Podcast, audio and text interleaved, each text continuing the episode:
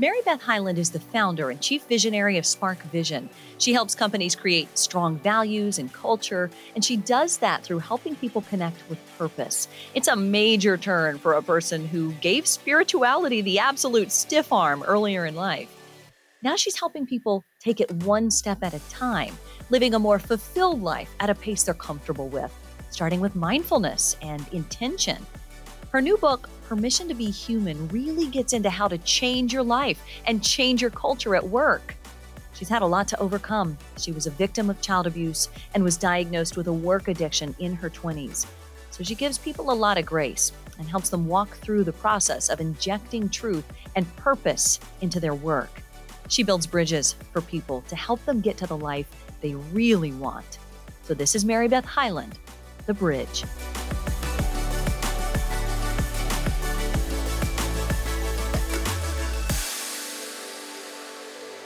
But before we begin, did you know you can watch this entire episode on YouTube? Yeah, I know. Every interview, every awesome moment, it's all been captured on multiple cameras in our studio in Nashville.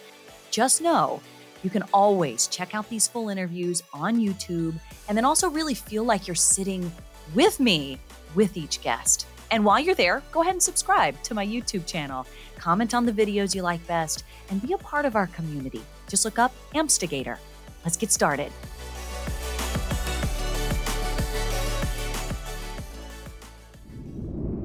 You ready to get started? I'm so ready. Okay, so I've got a little series of questions here. It's a game I like to play. Okay. It's called Best Time, Worst Time. Okay. You ready? I'm ready. Okay. When was the best time in your life? Right now. no way. yeah. Tell me why. This past two or so years has been such an incredible experience of understanding like what you really want and what you don't and all the things that you've been making excuses about that you thought like one day I'll do something about that. And so this is the best time because I've never felt more in alignment with my values, my purpose, the connection to everything that I'm here to do. And our big long-term vision in our lives is to open a retreat center in Idaho, and we just bought our first tiny home for the it. property just a few weeks ago. So all those things that have always been a dream, or you know, maybe one day I'll stop doing that kind of work and I'll start doing this kind of work. That it's just that's what it is now. Yeah, you're actually doing the thing. You're making the choices to, to live the life you want to live. Oh, I love that. Yeah. Uh, when was the worst time in your life?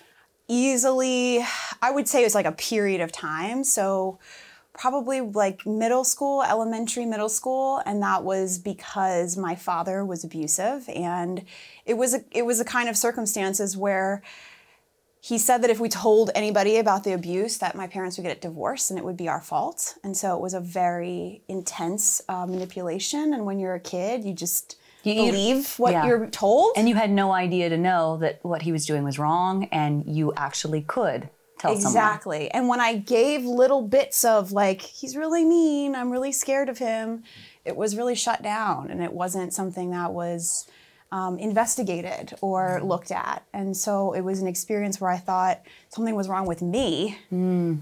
versus something was wrong with that situation. Wow.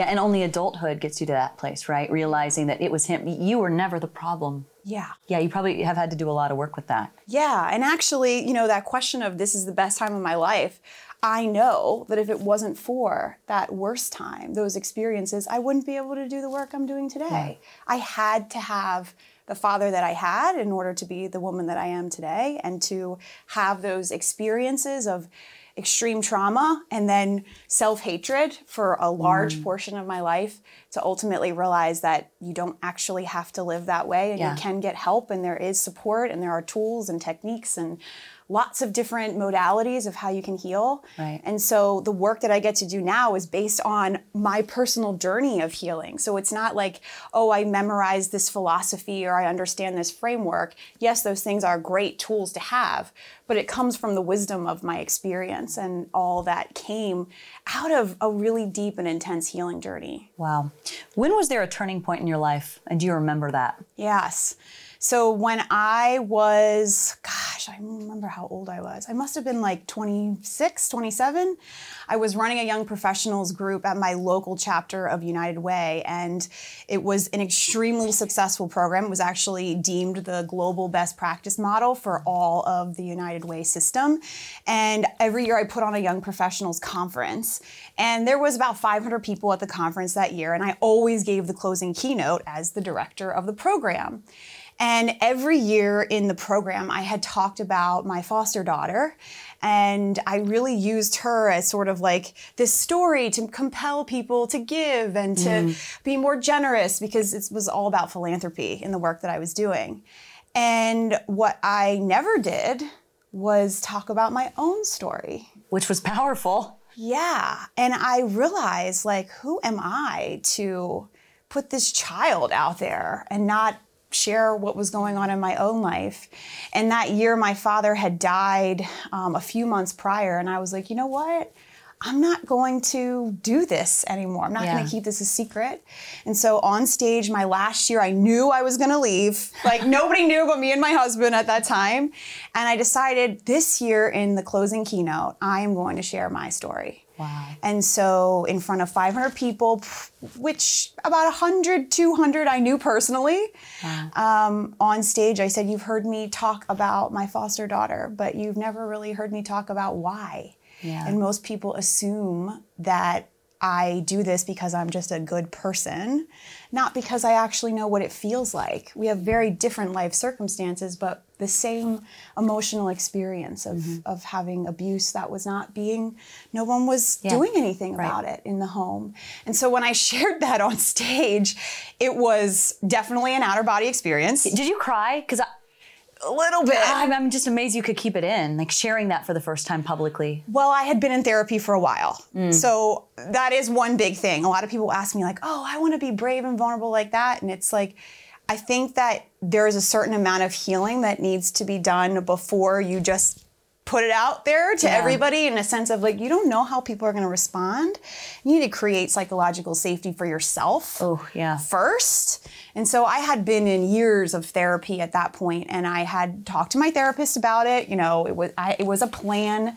And interestingly my boss at the time i told her that i was going to do this and i was going to share this story of why mm. um, why i do this work and she said i really don't want you to do that oh wow and she said, I'm afraid that you're going to cry. Mm. I'm afraid you're not going to be able to keep it together and it's going to be really um, distracting for everybody else. Oh, oh. And so that created one of these like, oh yeah? yeah yes, I am. well, watch me, right? um, and so that really fueled me to be like, well, who are you to tell yeah. me what story I'm allowed to tell? Ultimately, she was very proud of me and it, you know, it, it, it was the most transformative experience because I walked in as one person and I left as someone else. Mm. There were mm. people in the audience who had known me my whole life and had no idea. Wow. And they said, Oh my God, now I understand you so much better.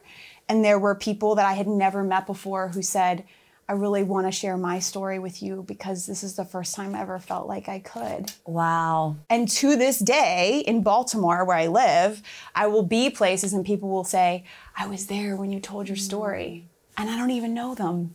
Wow. And so it was easily this extremely transformative experience, but also this purpose igniting experience of the thing I had really held as my deepest, darkest secret that I never wanted anybody to find out about was my biggest power. Mm. God, I love that. When was your greatest moment of clarity? Mm, I'll say that was a part of it. Yeah. That was a part of it for sure. But then everything that came afterwards, because it was like the first domino to start falling of like, whoa, I can actually tell the truth about my life and my experience, and people will actually honor that to be the truth because at home it was I was told that I was too sensitive, mm. you know, a crybaby, needed so much attention. The world didn't revolve around me. And so wow. I carried a pretty heavy load yeah. of thinking that, okay, something's wrong with me if I want to talk about these kinds of things. Right.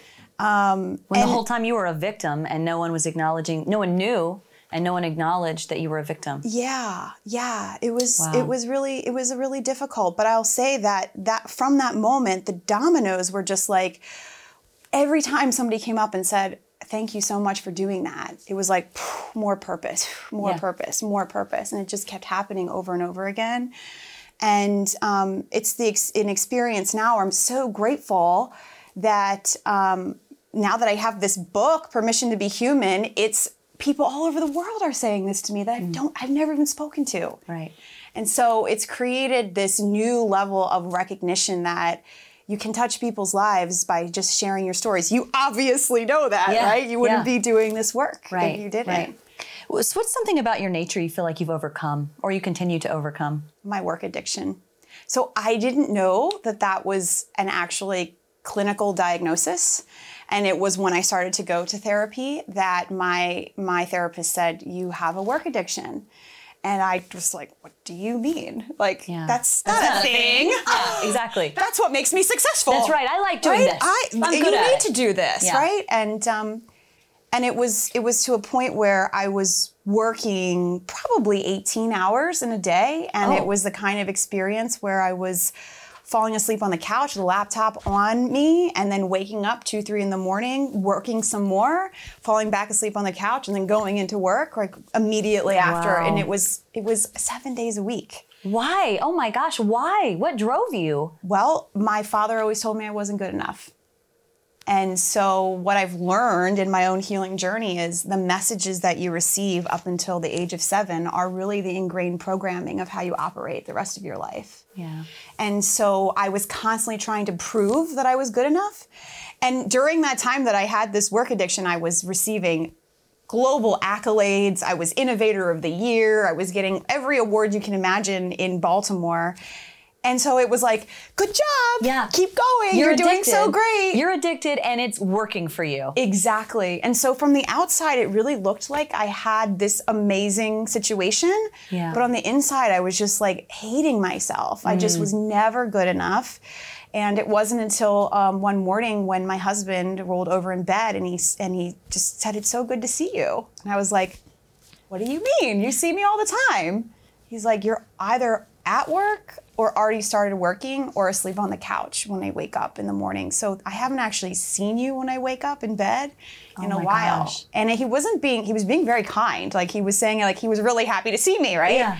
And that's when I said I have a problem and I need to get help. And so that's what created this um, really important opportunity to to heal what was deeper. Yeah. Oh my gosh, I love it.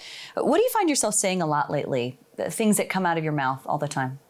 I mean, every day, give yourself permission to be human, like all the time. Where does that come from? It comes from my book, but the, really that title came from my clients. So I have um, a long-term client that I've been working with their company, and when the pandemic hit, obviously, like everyone else, we had to shift the work dramatically. And the CEO came into one of our meetings that we were just, you know, I, I run a group within the company to with helping them to live out their values and their culture. And he said, you know, this work is giving us permission to be human, and I didn't know that was possible here. And I actually mm. missed it the first time that he said it, and I just was like, you know, it just felt so nice that he did. He wanted to tell the whole team what an impact they were making. then he got off the line, and one of the women in the group said, "Did you hear what he just said? he said we're giving this team permission to be human, and this is a construction company, so this is not a normal." Um, activities and things that we were doing were really outside of the norm. Right. They're already a great organization, but it was just taking it to the next level of humanity within the workplace. Oh, I love that. What do you think your purpose is right now? Well, I my purpose has been clear for a while, um, and I've I say this very regularly, is to create spaces where voices are heard, stories are released, and purpose is ignited. And I used to say where stories are validated. Hmm. And I realized that was actually from my trauma of needing other people to say, it's real, it's real, it's real. And then after going on a deeper healing journey, you don't need other people to tell you it's real. Like you need to validate yourself. And if you're looking for other people to do that for you, it's just you're never actually going to get to the next place. Right. So releasing it is so powerful. And when do you think you realized that, that that was your purpose? it started in that turning point moment of like, whoa, if I can share my story, then it gives other people to sh- permission to share their stories. Yeah. And then I started to do different retreats and workshops and trainings where people were saying things like, I've held on to this my entire life. I've never told anybody this Oh my gosh. And it was just a pretty standard thing that happened in those spaces. And I thought, why is this so rare? Right? Why is this so rare? And I and what I heard over and over again was the container. Right? The mm. container that's created of psychological safety, feeling like they have permission to be human, feeling like it's a it's a it's a place where they can really be authentic to who they are. Yeah. And that part of why they're there is to actually release and do that. I actually just had an experience. It was a one hour thing online with a women's group, and a woman who was probably 70 years old said at the end of it when she shared, I have spent my entire life thinking I couldn't share this part of myself because it would make other people think that I wasn't a powerful leader. And I just said it for the first time out loud, and I already feel so much lighter. And now I have somebody who I can go back and talk to about this. And I have no idea what she shared in her breakout experience, but it was just hearing that that was like, yes. Yeah. So you can do that in such little time. Right. Well, why do you why do you think that container exists? You know, is that a society thing? Is that a thing that we impose on ourselves? What do you think it is? What do you mean? Uh, Tell me Like the container, you were saying, like we put we put ourselves in this container, like we have Mm. this framework that we're all supposed to live within. mm-hmm. What do you think that is? What do you think it's from? Yeah, well, I think that the, I, I, so when I was talking about container before, I, I wanted to talk about it in more of a, this is a positive thing. Oh, all right. Whereas the container of psychological safety, like it's safe inside this space, Mm, I right? see. Whereas the container I think you're talking about is more of the societal norm container. Right, right. More of the, um, if you pass this these boundaries, then you're not accepted here Right. Right? That if you don't check these boxes and follow this path, then it's probably dangerous for Right, you to go down that route. Um, and I think that that exists because, I mean, just put it out there, like, I, I think that we're in a society that's really wants us to pay our bills, work really hard, and then hope that we make it to death safely. Yeah. Or make it there. You'll make it there at some point. Yeah, Right, we'll I mean, make it's it there. it's like, how can we just be the lowest risk, Mm. keep dim us as much as possible, so that we follow the program that's Right. being instilled in us from the time that we go to school of what it means to be successful. Um, and then, of course, what what our parents and the people that raise us are such huge influencers around um, how you receive love. Yeah. And it only feels safe to receive love in certain ways. Yeah. When do you feel like you started changing your story? Because I, I think to have the healing that you've had to have, you, at some point you had to say, this can't be mine anymore. Yeah, it was therapy. I mean, therapy was the beginning. Like, how old were you? What was going on I at that time? I was probably, oh, probably 24. So I'm 37 now. So it's been a wow. It's been a journey. Yeah. Um, thinking about how long that that process has been, and um, having a therapist like tell me, like what happened to me was real. Like I'm not making it up, and then help me to start pull apart the stories I was telling myself that weren't actually serving me mm. or anybody else that I was regurgitating the stories to. Yeah. And then reframing those stories. It was it was not that my therapist gave it to me, but she got me to a place where I realized if it weren't for all of this trauma, I'd never be Yeah, doing the work that I'm doing today. And the reason people feel that safety and connection is because they know that it's authentic and real that I wouldn't have gotten to if I hadn't had that pain. Right. So let's talk about the work that you're doing. How do you describe it? You meet somebody in the street. What do you say you do? I say that I work with individuals and organizations who are looking to uncover their values and then live in alignment with those values to have a sense of purpose and Yeah. aliveness and all of those things that we get when we're really energized because our values are really lived and not just nice ideas. And where did that come from for you? Well, when I started the series of doing workshops and retreats, when I started my company um, almost seven years ago now, it was an experience where I was like, well, I want other people to have what I had on stage that day. Yeah. And I don't know how to do that for other people because most people will, don't want to be on stage, right? Like Yeah. that would be a horrible thing for them. Um, and so I started to do focus groups. And I brought in diverse groups of people that I knew and loved and trusted. And I just started telling them what kinds of spaces and experiences I wanted to create in our community. And then a woman in the group said, you know, what you're really talking about is values. And you know, our values come from our life experiences. Yeah. And, were you like light bulb? Oh my gosh, it was it was like a lightning bolt. You know, it just was like zing, and it stuck. You know, in the same way that permission to be human stuck. Yeah. It was just like, it's true. That's it. And Yeah. so it's not actually that I'm super passionate about values as much as I'm passionate about the emotional intelligence that values unlock like instantly for people. Yeah. You could talk about really deep things or start in the shallow end, but when you do it through the lens of values, people understand themselves in a way that maybe could feel a little too complex if we're just talking about like emotional intelligence overall or healing overall or purpose overall. It's like, well, let's understand what makes you come alive yeah. and let's understand what doesn't. Well, what are some of those values that that you find you end up working in a lot? Well, a lot of authenticity right now.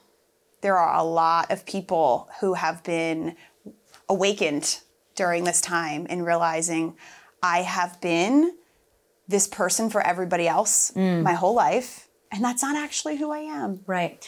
Do you know what's interesting about that is as being a news anchor, we have uh, consultants that come in all the time for lots of different things. And one of the consultant presenta- presentations we've had just in the last, gosh, I think it probably started in 2019, even before COVID, they started to really begin testing millennials specifically because now millennials are in this main demographic that advertisers love. Advertisers love 25 54, age 25 to 54. And already in 2019, they were finding that millennials kept saying the same thing over and over again.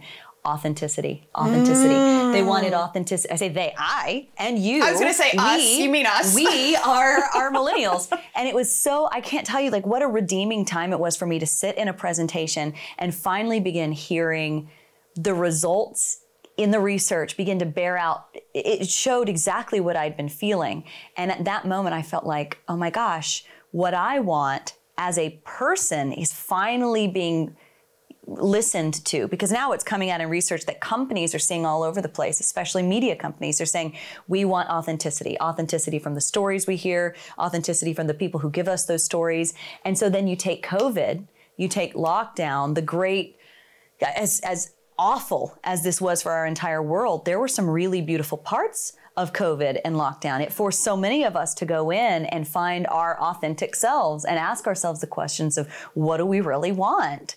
And and now even more so fast forward and I saw research again a couple of months ago that was like millennials they want they want this, they want that. And I'm sitting there in the back of the presentation room going, God, why did we spend money on this? Just come talk to me. Talk about authenticity. Tell me. Come, come, Yeah. talk, come ask me what you want to know. I am in your target demographic. Right. Authenticity is everything. We want to see the fault lines. We don't want perfection, right? Yeah. I feel like that as a Oh millennial, gosh, don't you? Totally. And what has been really rewarding and simultaneously like it's hard when people come to you and they don't actually know who their authentic self is. Mm. So it's not like, oh, you know, I have this cowgirl inside of me that I need to let out, uh, which is my story. But um, the uh, they're like, I don't even know. Like I don't even know because I've been following somebody else's program Mm. my entire life. And so, what is step one? Like, Yeah. what is the first step for understanding Well, who I am? is it? What is step one? So I, that's where the values come in. Yeah, okay. That's where the values come in. So instead of there's this there's also this big trend now of like knowing your why, knowing your purpose. Like of course that that is important.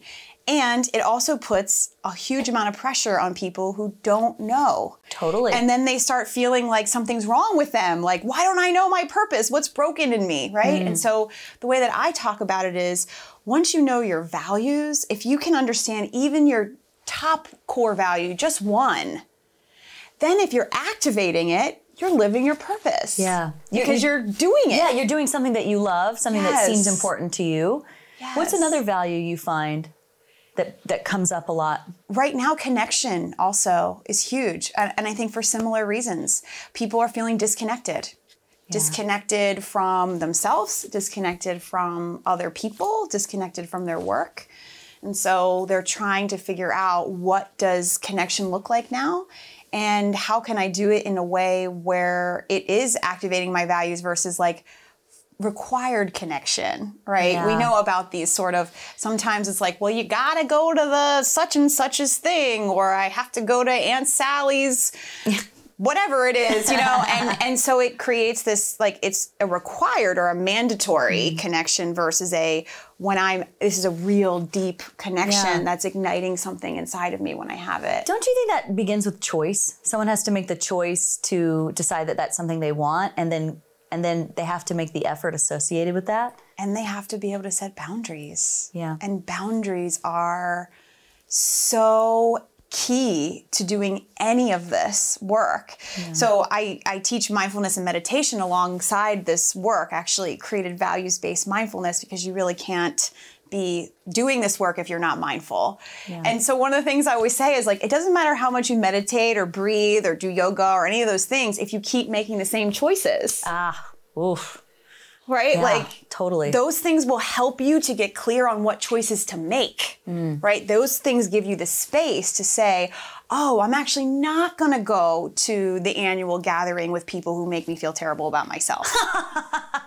That's an interesting choice. Right? I think that's a good choice. I think it's a good um, one. Be- but, but feeling like they have permission to say, no, I, I'm not able to make it. Yeah. Thank you so much for inviting me and, and considering me. is permission you think a word you've been living for a few years is that where you know I, I know it's permission to be human but permission's a that's a loaded word It is. and for someone who had a work addiction permission Yes. is probably that was everything Oh my gosh. Yes, you hit the nail on the head. It's so true. And so I literally every single day have to tell myself to give myself permission to be human hmm. because it's an experience where it's so easy to fall back into old patterns. Right. So like when my book came out, it was an experience that I went right back into work addiction. I had hmm. told myself I have to do everything now or else no one's going to read the book. I have to ramp up. I have to do all the things. And I was like, promotion right you're talking about promotion yeah, and it's like I know how to do this. I'm good at this.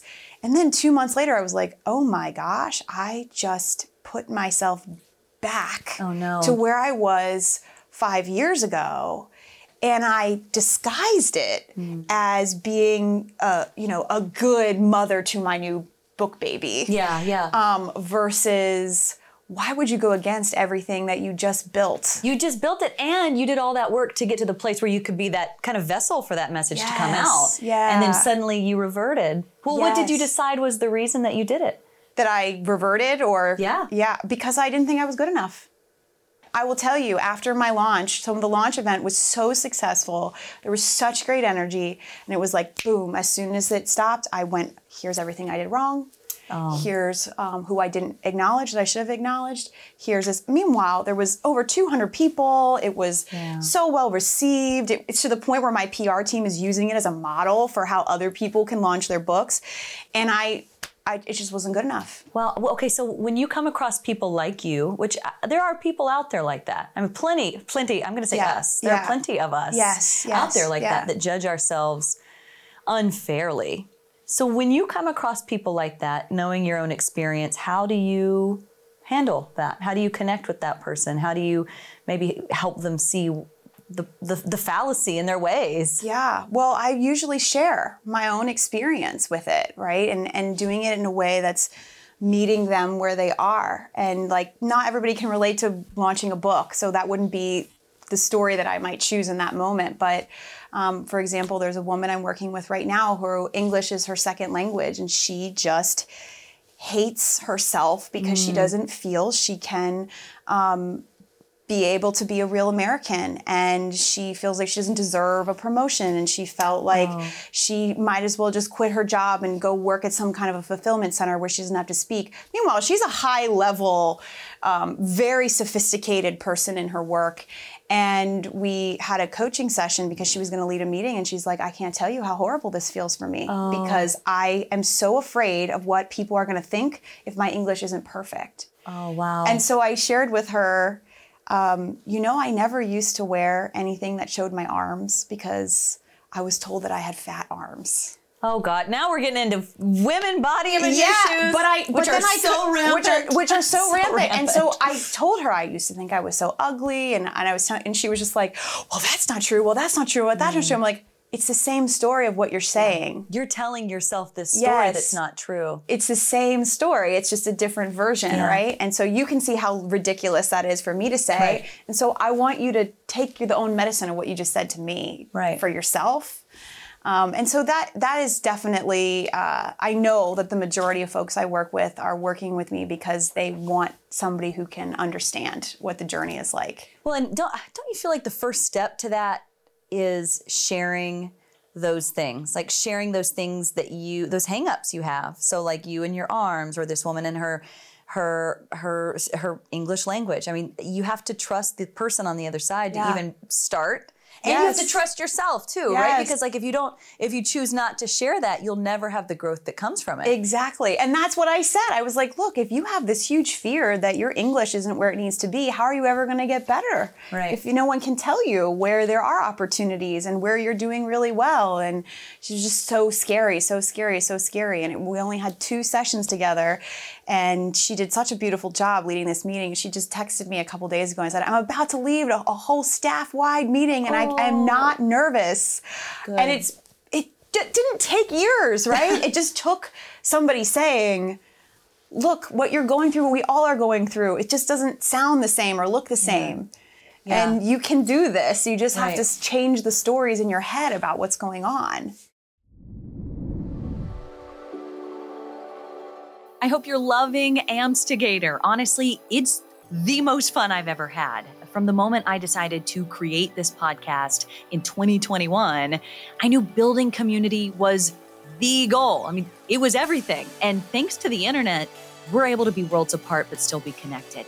But I'm creating a way for us to get together, like physically, actually in person with Ampstigator events. I have an event coming up in June right here in Nashville. It'll be a time where you can meet some of your favorite podcast guests, watch a live podcast taping, and listen to speakers who I personally selected who will help us all reframe our thinking and reclaim our lives. That's literally the purpose. It's literally the name. I'm calling it Reclaim by Ampstigator because I want you to go into this one day summit so ready to receive some really high grade wisdom about reclaiming your life as your own. You know, we take on so much expectation and storylines from other people that, quite frankly, aren't ours. So, what is your story? Let's find it. Let's reclaim that. That's the purpose of this event, and I want you to join me. Just go to ampstigator.com slash events and you'll find everything you need to know right there to sign up, book your travel, and come to Nashville. Now let's get back to the conversation. Um, I want to I want to talk to you about something that I, I I just like your perspective on here because something that I think about a lot is does purpose and finding purpose and finding what you're supposed to do in this life does you know or this in this stretch of years at this time in your life does that have to be spiritual? And it's a question I think about a lot because I think from my own personal lens, I mean, I grew up in a very spiritual religious household. And so there was, you know, there were a lot of rules and regulations based on uh, religion and spirituality. And and so as an adult, I I mean, I gave spirituality the stiff arm. And and it's been um, you know in the last year probably as I began to uh, create this podcast, as I began to uh, really try to figure out what it was that I wanted to bring more meaning into my life things that I had previously given the stiff arm to had started to to to come back in and to I don't want to say creep back in because that would suggest that it was negative, but um, things started to feel more spiritual. And so I wonder, based on your perspective, I mean, you're working in a you're working in a in in a commercial situation. You know, yes, you're working one to one, but you are working with businesses. Um, how often does spirituality end up becoming part of this like values purpose kind of uh, kind of conversation that you have Every time. really does it and are people comfortable with that? Well, it's how it's it's how it's being said, right? How do you So- bring it up? So I, I'm not I'm not going to say like, hey, Lauren, let's talk about spirituality within this company, right? Um, but it's the way the conversation goes. So it's it's interesting because many people who have I've gone into work in their companies or they came to a workshop or a training or whatever, they have said, Wow, I love how you weave spirituality into everything you do. And I'm like, You picked up on that? Yeah, like, right? how it's you- like they didn't even. I didn't even do that intentionally. Yeah. And like I've had so many people reach out about the book. and was like, I love how much spirituality you wove into the book, but it wasn't a like section on spirituality, right? Yeah. It was a way of speaking that has the undertones of spirituality. Mm. Okay, so like what words are we talking about? What words have the undertones of spirituality that you feel like you're using? Helping purpose, So Like you so just you said, it's a- purpose. a, spiritual term. well-being. That you think well-being spiritual? Yes, I absolutely do. Wow. inner harmony. Hmm. Um, I think um, any any time that you want to get to the ultimate, if you want to get to the ultimate level of success, spirituality must be involved. It, there's there's no other way. And I and I will tell you that as somebody who was not spiritual um, prior to going on my journey from being diagnosed with a work addiction. The first thing that my therapist said to me is, "Talk to me about your relationship with spirituality." And I just clumped it in with religion. It, there was no separation to me, and I did not have a positive experience with religion. And so I was like, don't talk to me about that nonsense. Like, that is not going to be a part of this experience together.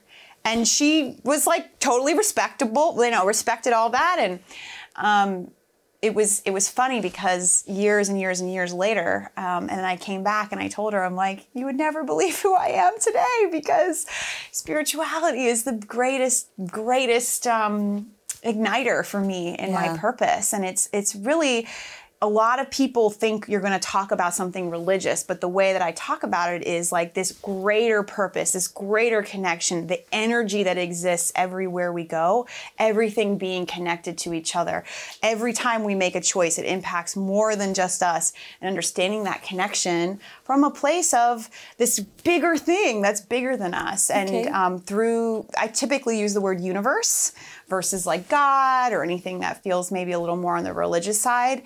Um, but it has been really rewarding for people to recognize that, first of all, we're not in control. We think we are. Sometimes it feels like, well, I'm very in control right now. But anything could happen. This Yeah. pandemic has been a huge eye opener to that. We think that we have all this stuff that we can manage, but really there's a much bigger, bigger thing at play. Yeah. Um, and when we can connect into that, right? And we can, I'm, I'm going to start talking in my spiritual language. Please right, do. like I'm, I'm interested. manifesting law Yeah. of attraction you know your vibration the energy you're putting out there i can i i literally have never experienced the level of abundance that i'm experiencing during this time of things shutting down and you know people losing their jobs and people not knowing what they're going to do we have quadrupled Oh, wow. and we're just getting started Yeah.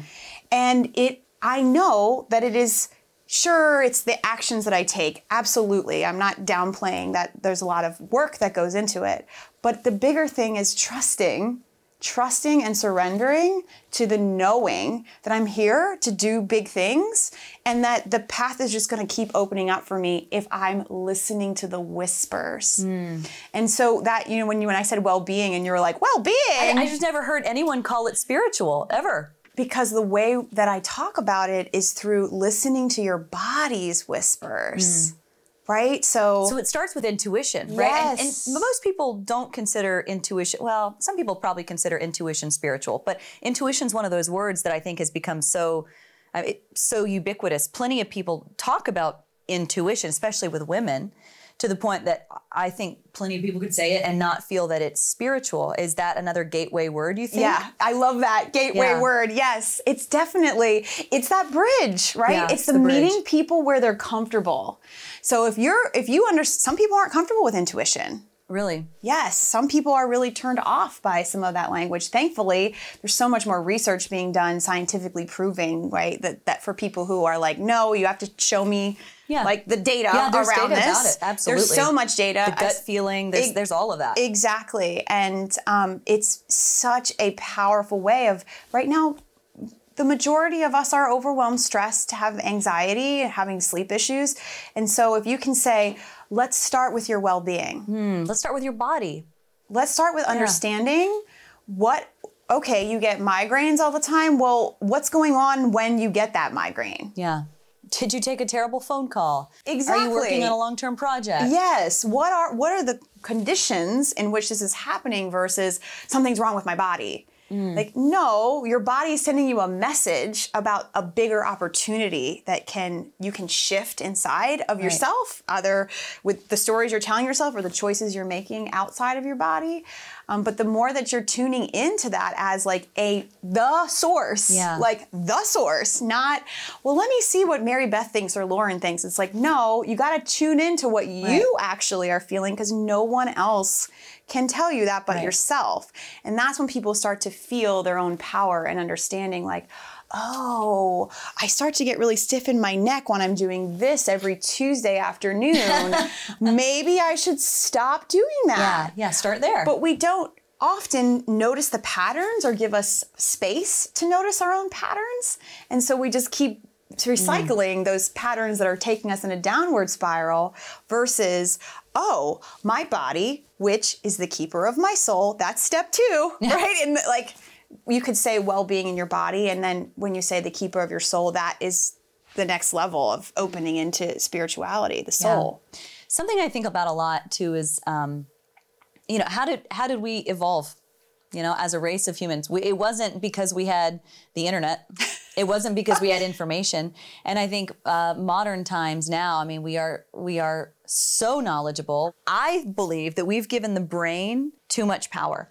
We evolved as as mammals because we could feel our way through situations. That gut instinct it is how we evolved. Mm-hmm. And I feel like in the last, I don't know, probably 100 years, maybe more, we've started to give this part too much control Yeah. because we say, if I don't see it or if I don't understand it, then it can't be right. Now, I absolutely say that science is incredible. The things that we've created are incredible. How far we've come, it is unbelievable. But in a lot of in a lot of ways, most of us I feel like have forgotten this. Like how do we how do we tune in? Why don't we ask ourselves what what do I want? And I and I agree with you. I think that's the beginning point. Certainly if you feel like there needs to be some kind of transformation, there has to be that question first. Yeah. And don't you feel like because I, look at you, MaryBeth, and I think I really do see a bridge, two canyons, this unspiritual side and this spiritual side. And because of your own personal experience, you're standing on this bridge and you're looking back on this other side of people that are like, uh-uh, that's not me. That's not, nope, don't talk purpose, don't talk spirituality, don't talk any of that with me. And it's almost like you're reaching back and you're saying, well, let, let's just get started. You just tell me as long as you're comfortable, we'll just we'll start with your body. Yeah. How do you feel? Yeah, it's it's I love that visual. It's so powerful that visual. And it's true because you got you you you can't start with oh let's come together and do a manifestation ceremony Yeah. and raise our vibrations vibration. you you can with Yeah. people who are there mm-hmm. right but in this idea of the bridge it's like well let's start with let helping you sleep through the night yeah. and then you're going to be a different person because your your body is more taking care of the keeper of your soul. And then you you can start to add and a little bit a little bit a little bit. And then you and then you get to the point of saying these things. And people it, it's funny somebody who i've known um, we worked together professionally for for many years. And then he just joined one of my six week cohort programs called the journey to alignment. And he said in the beginning he had he had joined because he had come to one of our free we do free monthly sessions with anybody who wants to come online. And he James my husband he was leading a tai chi experience and at the end he had everybody just stand still and feel the energy that was moving through their hands. And he said now repeat to yourself something like I feel so much possibility and love running through me more than I can ever imagine and my friend said that he started crying and he mm. never had that happen before. And he didn't know what was going on. It like freaked him out a little bit but he knew it was something. Yeah. And he could feel it. he could feel it He didn't understand he didn't it. understand and Yeah. he never had done tai chi or anything like Yeah. that before and so then when he enrolled in the program um, i can't tell you how many times uh, he had these extraordinary breakthrough moments and he's like you know when you used to talk about energy and alignment and how you need to have your vibration in alignment with what you want to attract he's like i thought there is no way no freaking way. and in less than six weeks before the program was over, he had manifested the job of his dreams, uh, $50,000 towards a program he'd been wanting to start his whole life. That was a reflection of his own journey that he wanted other people to have access to. And he was saying no to things that would have taken up the space if he had just kept going with the program of before. And he was like, I don't understand. He's like, I don't know what's happening because this is the first time in my life that I'm owning it. Yeah.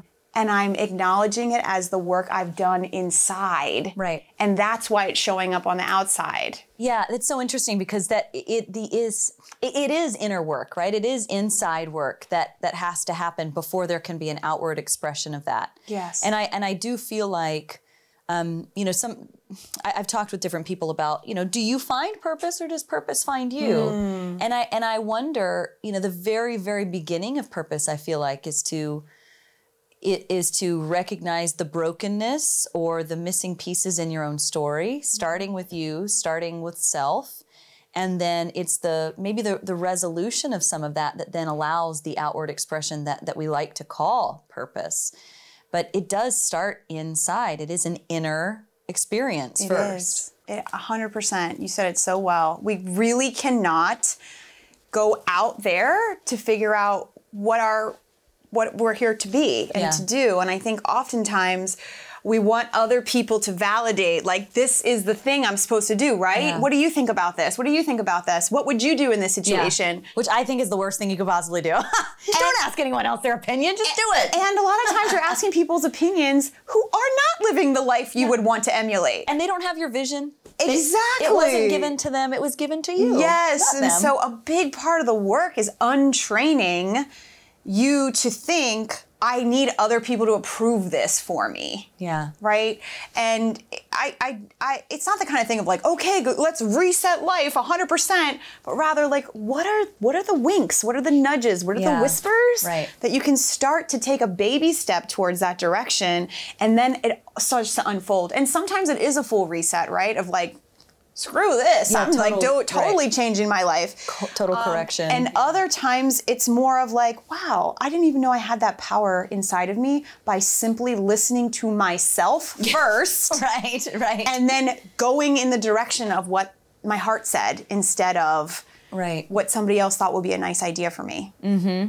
Do you feel like as you started to kind of dip your toe into spiritual waters, do you feel like things opened up to you in the way that you're you're describing this this friend of yours or the person you know who who decided to start looking into these things and and then unlocking almost like gifts gifts that were there in his own life do you have you found that for yourself Oh my gosh, yes. it's almost like it's sitting there waiting for you right It's every day. It's Yeah. every day.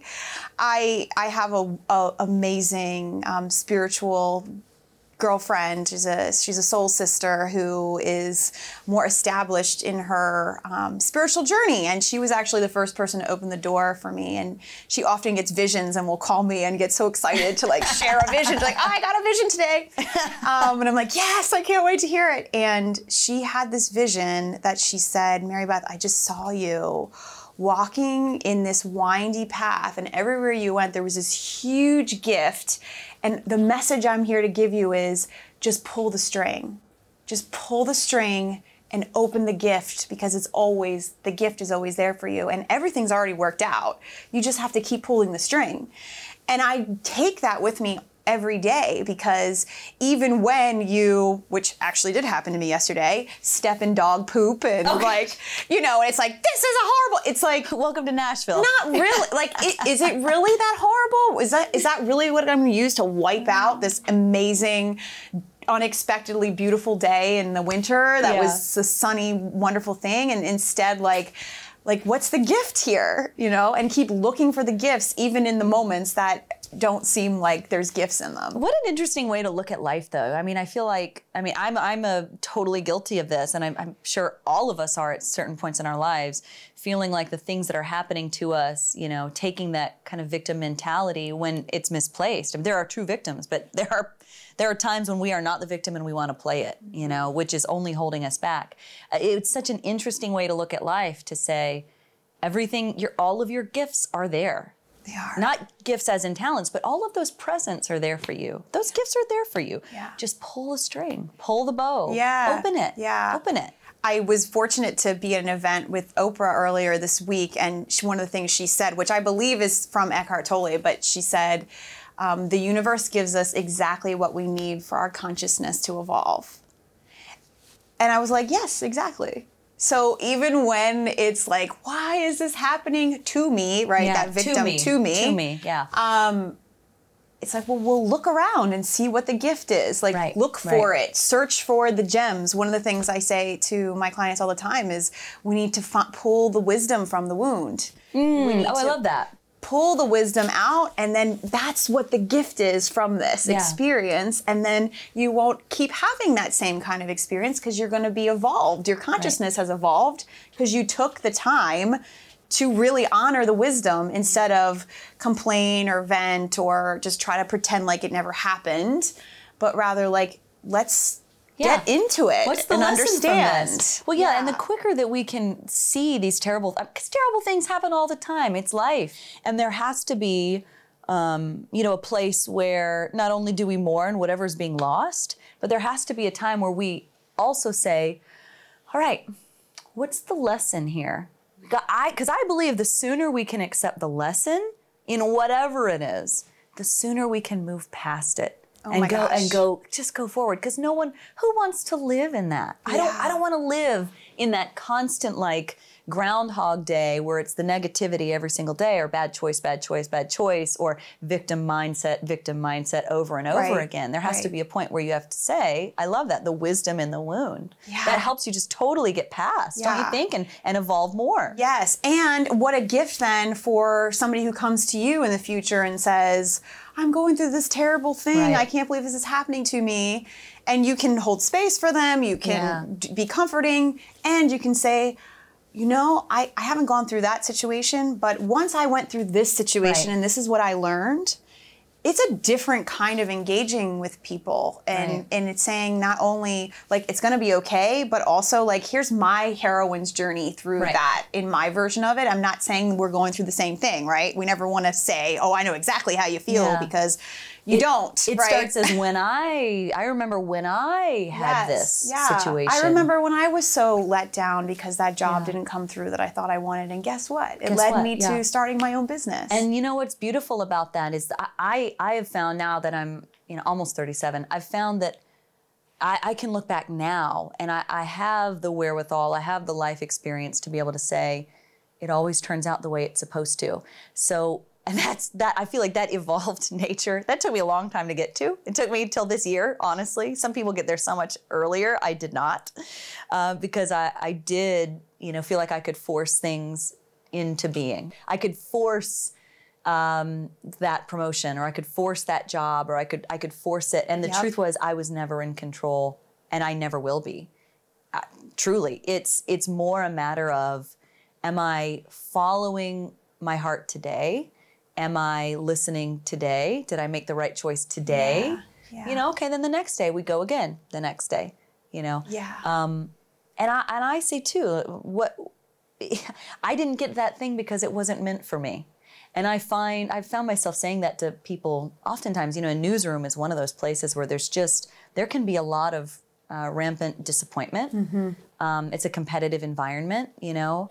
Uh, we, we try to lift each other up the best we can, but sometimes it just doesn't work out the way you want it to. And so, you know, sometimes I've, I've said to people, you know, I, I didn't get that because it wasn't meant for me. Right. And and you didn't get that because it wasn't meant for you either. Yeah. But that's not a slight. That's because there's something else for you. And we Yes. we let's find that. Let's find that for you. What is that thing for you? You know? Yeah. I think that's a beautiful thing to be able to help people toward that. And that's exactly what you're doing. You're helping people find that. Yeah. Gabby Bernstein has an awesome mantra that's if not this, then something better. Yeah. And that has been amazing in the same way you were just sharing of, well, if it's not this, then it's something better. Yeah. What is it? Let's find it. Yeah. Let's wait for it. Let's prepare this our heart isn't for working it. out because something better is on the way. Right. Yeah, it's a much quicker way to get where you need to go. Mm-hmm. What do you find is a hang up for a lot of people that you work with? Thinking they don't have permission. Hmm. Really, like believing that they can't actually, oh, that's nice for you. Yeah. or for other people who have fill in the blank, right? Like a supportive partner, a, a bunch of money on the side, Yeah. you know, a, a job that they love or whatever. They oh, they have these like re- rationale for why it's not for them. You hmm. know why um, I'm. You know, you're just really lucky.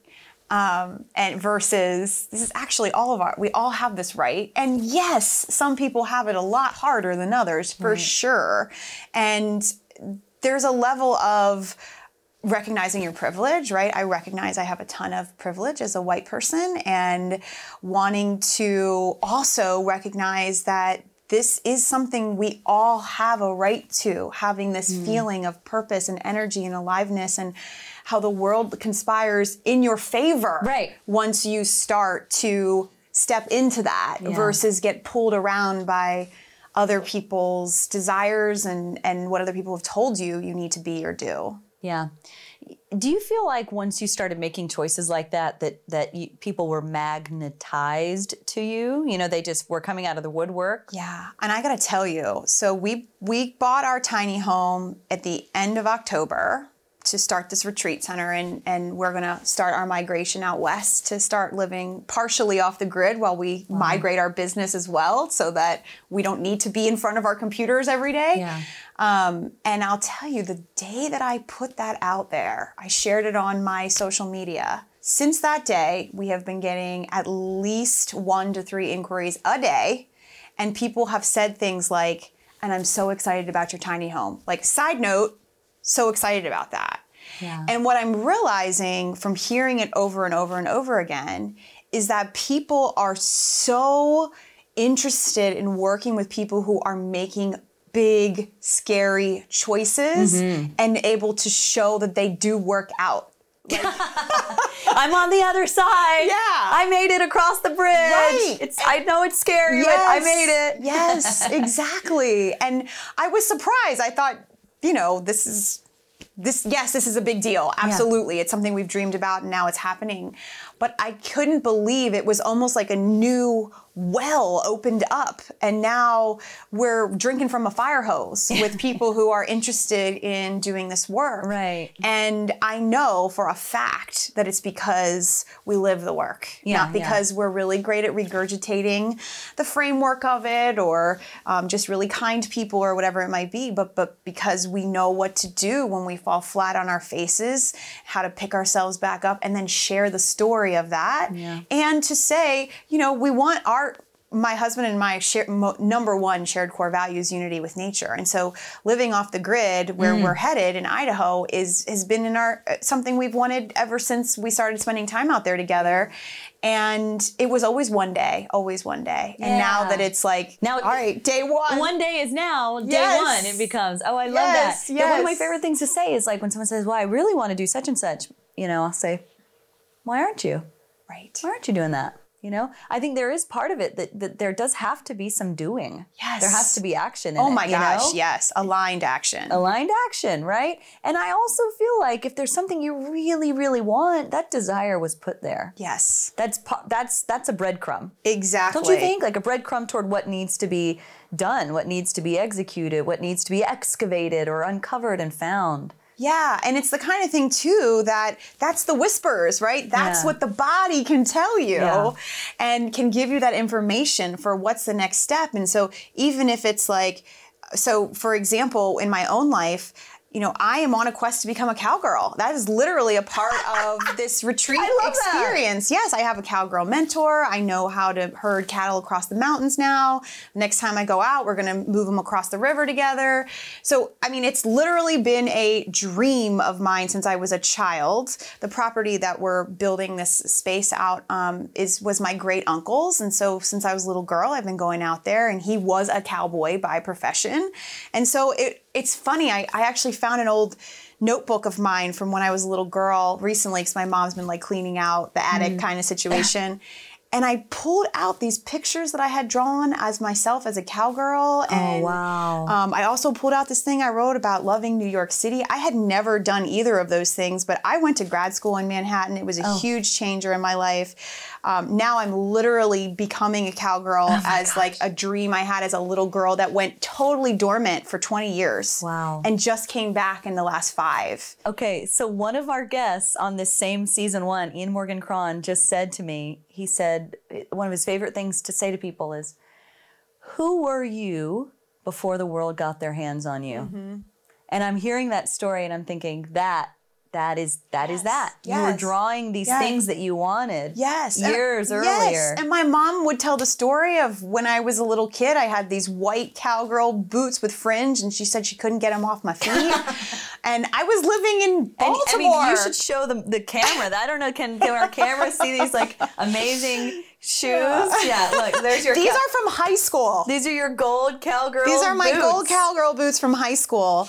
But it but it's those things that's like, well, you can't be a cowgirl. Like that's you not can. what you do, right? And You can like do whatever you want. not only can I watch me be one, Hold my beer. and no, I'm not going to change my profession, right? Like that that's not like I'm not here to totally change my career and be a professional cowgirl like Cheyenne, my cowgirl mentor is.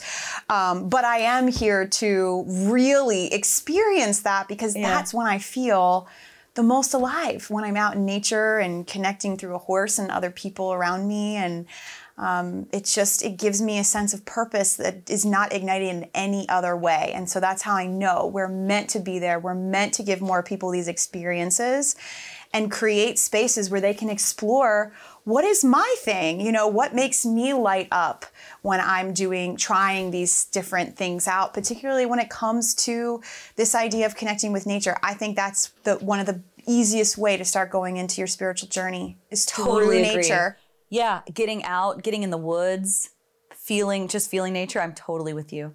Yes, it's like all the wisdom that's inside of us is reflected out in nature. And so when we just look for it and listen to it, we can get so much further along on our own journey.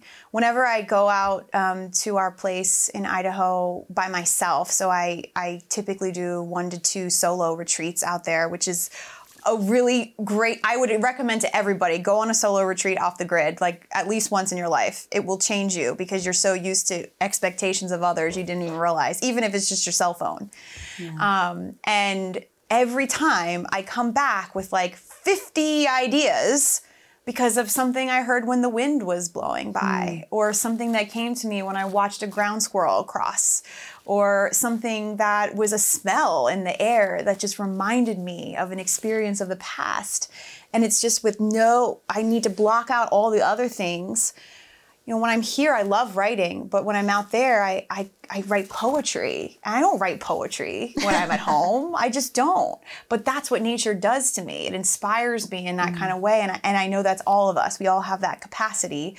But not everyone's going to get turned on in the same level. Um, Right. But I know that the more we can root in that wisdom, the more we can rise into who we're meant to be. MaryBeth Hyland, thanks for being here. Oh my gosh, it's such a gift. Such a gift. Great to be with the soul sister. Yeah, I know. If you're loving the Ampstigator podcast, the interviews, the stories, and the vulnerability, I'd really like your help to share it with more people. And you can do that by reviewing it. The more positive reviews a podcast has, the more likely it is that Apple and Spotify and Google and everywhere will share it. And if you take the time to do that, I'm giving you something really special. I'll send you my free ebook that I don't have anywhere else on my website. This is My Path to Transformation that I started in late 2020. It has my routines, my schedules, uh, what I took on, what I let fall away. It's truly how I do life, honestly, how I work full time at the TV station, how I have three tiny children, how I still make time to do this purposeful work. And it's something exclusively for podcast listeners leave an honest review. So here's how you get that ebook if you want it. Just go to ampstigator.com slash review. That's where I give step-by-step instructions on how to review the podcast. It takes you two minutes. You'll share your email so I can send you the ebook. Bada bing, bada boom, it's done. And literally, it's something exclusively for my podcast listeners who go to ampstigator.com slash review and follow the steps. It's how I say thank you to you your review really can help place this podcast where more people will see it. And that's why I started this, truly, to help as many people as possible. So you're a part of that. Ampstigator.com slash review is where you got to go. Thanks for listening.